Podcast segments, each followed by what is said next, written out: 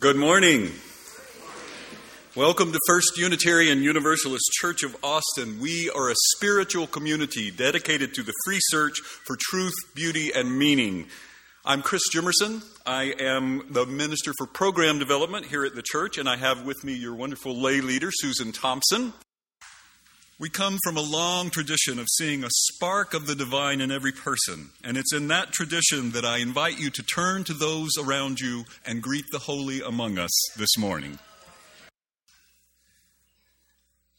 Another of our Unitarian Universalist traditions is that we begin our services by lighting a chalice, which is a symbol of our faith. Please join me in reading our words for lighting the chalice, which are printed in your order of service. Love is the spirit of this church, and service is its law.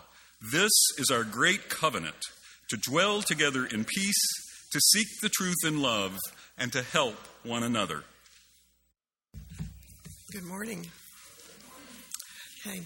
Um, our opening words this morning um, will be a responsive reading, and it is taken from our gray hymnal, uh, number 594. It's about our principles. And please join me in reading the words in italics.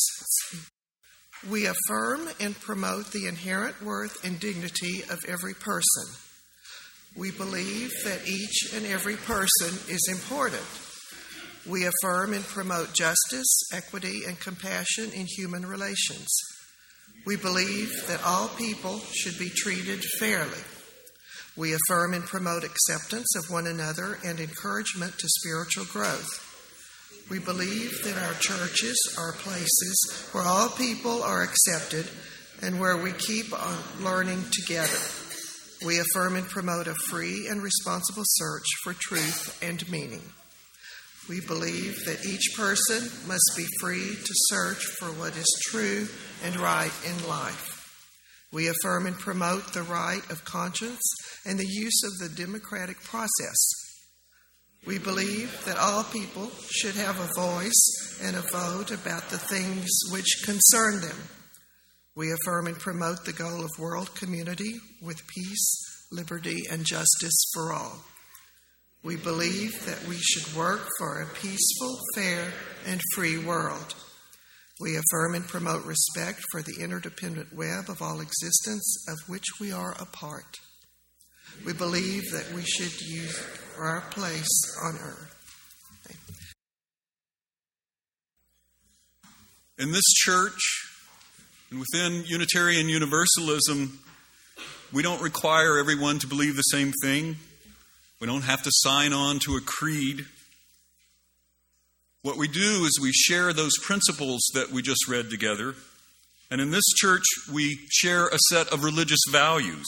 And out of those religious values arose our mission. It's our common purpose. We put it on our wall and we say it together every Sunday. Together, we nourish souls, transform lives, and do justice to build the beloved community. I have the privilege this morning of sharing with you our centering reading, which was written by Reverend Chris. Uh, after the blinding rains. After the blinding rains came and washed away the foundations. After the howling winds blew through windows, shattering glass and tearing apart wooden blinds and curtain fabric. Once the bombs had knocked down even the walls made of such precise and rugged stone and fires had ravaged wooden rafters. I stumbled amidst the rubble of what was left, crying out at all that had been lost, unable to make repairs and build anew, searching for some new materials that might withstand such devastations. And then I saw you, and also you, and all of the ones following each of you, each carrying with you your own fragments of what had been some of you bringing new elements to strengthen our possibilities, replace what had been lost. And together we built new structures of meaning. We created soaring towers of beauty, deep wells of understanding, walls held aloft by an infrastructure of love. And there we dwelt for a while, fortified once more having chosen our new place and our new way of being. This is the time in our service where we breathe together. We breathe in and out, feeling the love of community that surrounds us. Breathing together, we follow our breath to that deeper place inside, that place of grounding that place that sustains us even through life's difficulties. That place where we know our true interconnection, that spark of the divine within each of us.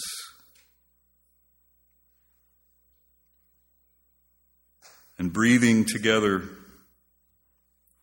we enter a moment of sacred silence together, remembering that in this congregation, Human sounds and the sounds of small children are a part of that sacred silence.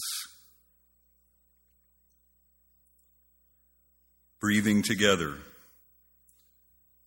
we now enter that time of sacred silence together.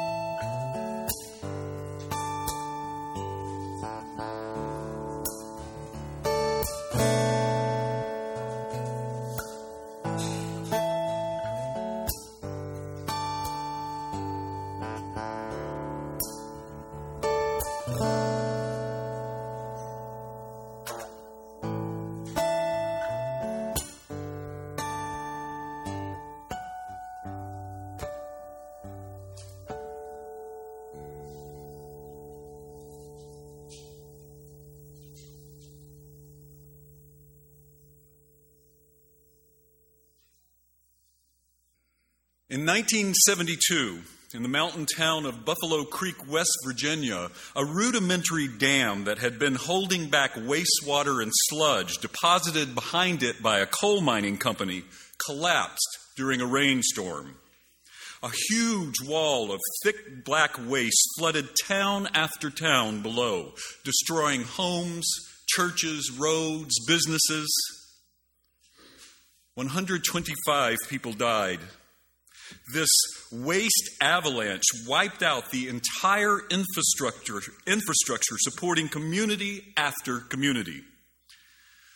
Sociologists visiting the area a year later discovered not only individual trauma, but also collective trauma. Entire communities experiencing collective disorientation, disconnection, shock. Entire communities struggling to find meaning and purpose because the structures and institutions, relationships, and routines that had defined their daily lives for generations had been swept away. Collective trauma is when the familiar ideas, expectations, norms, and values of an entire community or society are damaged, plunging them into a state of extreme uncertainty and confusion. Studies have found that collective trauma can be transgenerational, passed on to the children of communities that have experienced trauma. In fact, one study even found that Holocaust survivors had passed a genetic tendency towards stress hormones associated with trauma to, to their children, though this study has been argued with. Individually and collectively, trauma is the result of experiences that pose an existential threat to our well being or even our very existence. And we can also experience secondary trauma when we witness such experiences happen to other people. Now, I want to go through a list of some of the signs and symptoms that can indicate trauma in a society and or in individuals.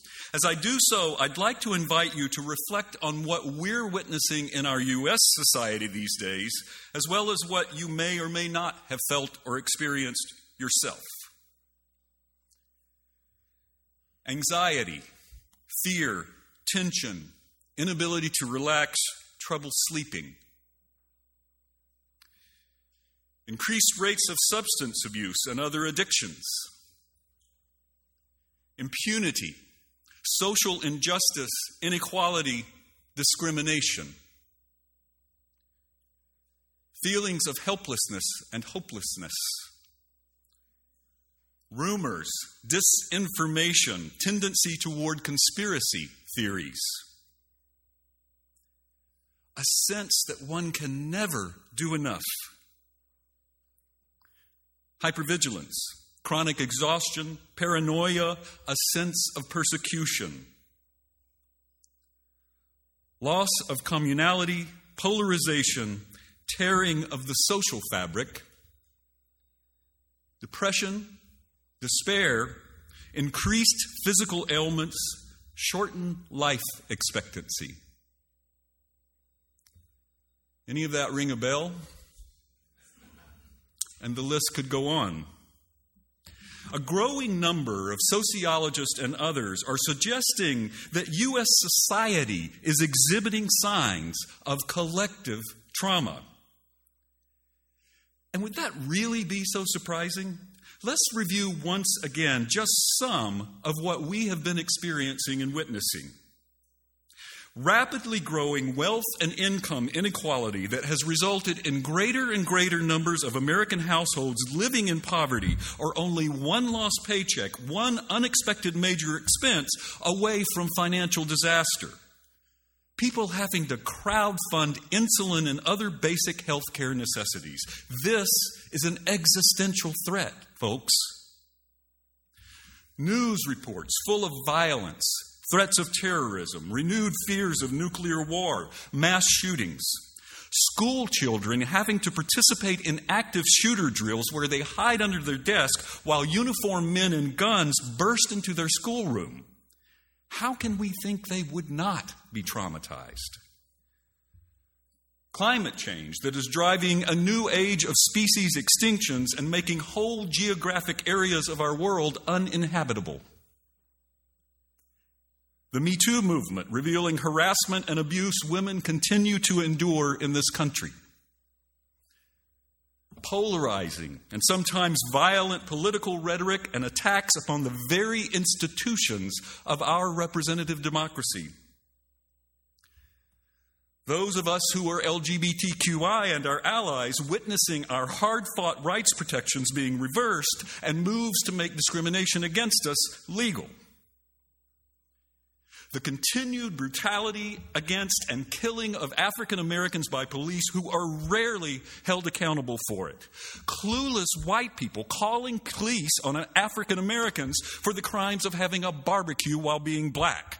Napping in their own dorm lobby, a black child selling lemonade in front of her own house. I find it horrifying to read these stories and view these images and videos. I can only imagine how traumatizing it must be for African Americans and other people of color. Our government ripping small children apart from their asylum seeking parents, some who may never ever be reunited. Our gross mistreatment and human rights violations of immigrants more broadly. Again, I experience what I can only honestly call secondary trauma from these stories and images. The trauma experienced by these children and their parents must be devastating, as well as that experienced by their collective communities. These are just some of the societal issues we are experiencing that could very well be leading to collective trauma. Now, I'm going to have to talk about our 45th president here for a moment. I hesitate because every time I do, I hear back from someone who thinks we shouldn't talk about politics from the pulpit, or our senior minister, Meg, gets an upset email about it. The thing is, that set of religious principles that we read together earlier, as Unitarian Universalists, we make a covenant a sacred promise with ourselves and with one another to affirm and promote them. And we can't be true to that covenant, that sacred promise, if we remain silent while our religious principles are trampled upon and violated in the political policy sphere. So, when the Obama administration was holding small children in prison like facilities, I spoke out against that too. And I don't think we can begin to address the societal ills I just described if we don't acknowledge that the policies and rhetoric of 45 and his administration are creating some of them and making others of them much worse than they had been. And while I'm getting myself in trouble here, there is one more potential source of collective trauma that some social observers have proposed we may be experiencing. I want to read a definition for you.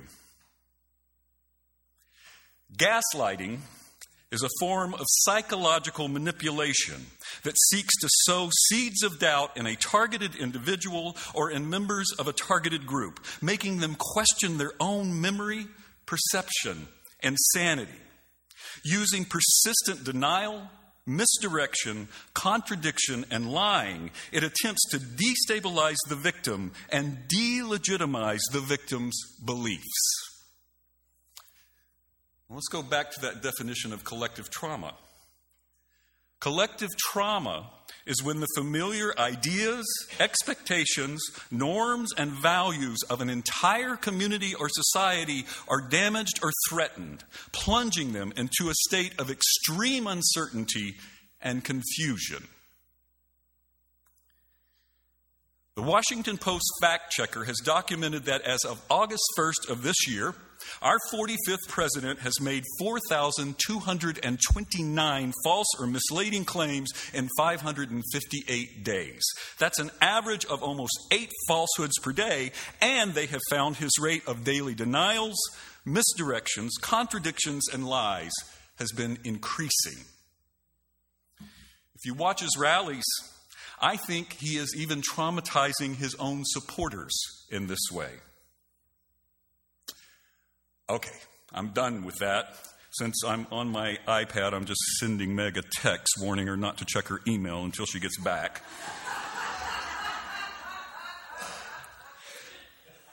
so, if we accept that we may well be experiencing collective trauma, how do we heal?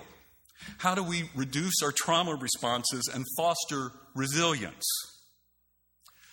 Well, the very first step may be recognizing and acknowledging the trauma.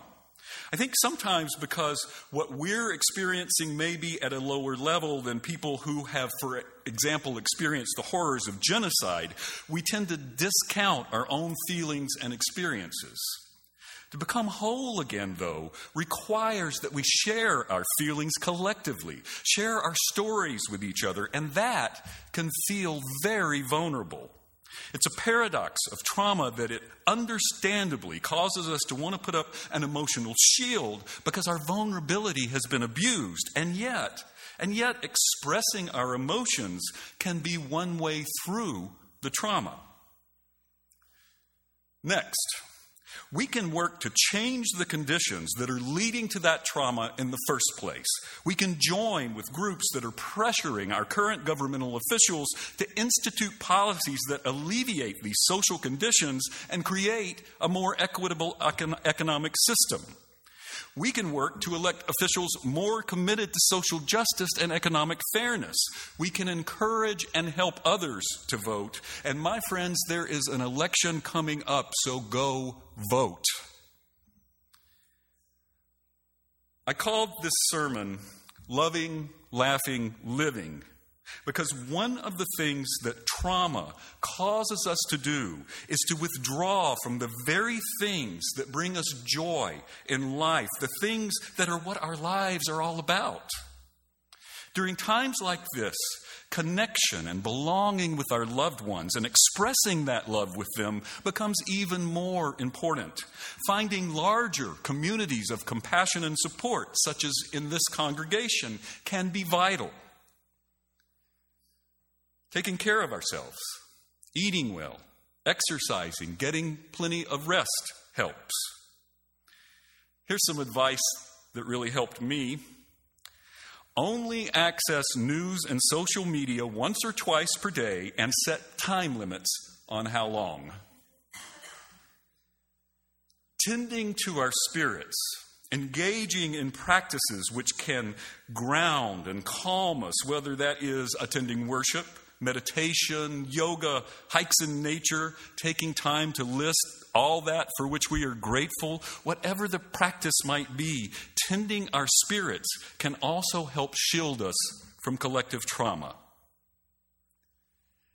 And it is okay to take a break for a while from life's struggles, to immerse ourselves in beauty and the things that bring us joy. In fact, it is not only just okay, it is necessary for our well being. It is one of the strongest ways we can resist collective trauma. Playfulness and fun, humor, the arts, goofing around with our pets, exhilarating and natural beauty. Collective trauma and progressive guilt can cause us to rob ourselves of these experiences of beauty and joy. We can feel that we don't deserve them because, after all, we have it better than so many other folks do. The truth is, we need them to sustain our spirits and give us resilience in our struggle to create a better world wherein we no longer experience human caused collective trauma. Allow yourself the joy, my beloveds. I've come to think of joy as divine love finding expression in our lives. I'll close with the words of the poet Jack Gilbert. If we deny our happiness, resist our satisfaction, we lessen the importance of their deprivation. We must risk delight. We must have the stubbornness to accept our gladness in the ruthless furnace of the world. To make injustice the only measure of our attention is to praise the devil. If the locomotive of the Lord runs us down, we should give thanks that the end had magnitude. We must admit there will be music despite everything. Amen. Now, please join me in our words for extinguishing the chalice. We extinguish this flame, but not the light of truth, the warmth of community, or the fire of commitment. These we hold in our hearts until we are together again. Comfort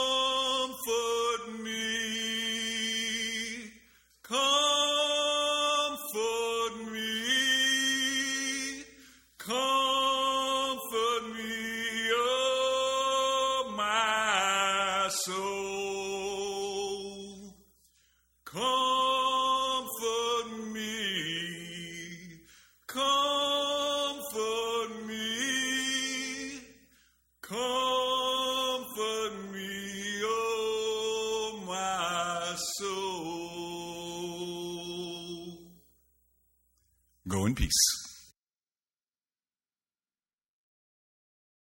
This is a production of the First Unitarian Universalist Church of Austin.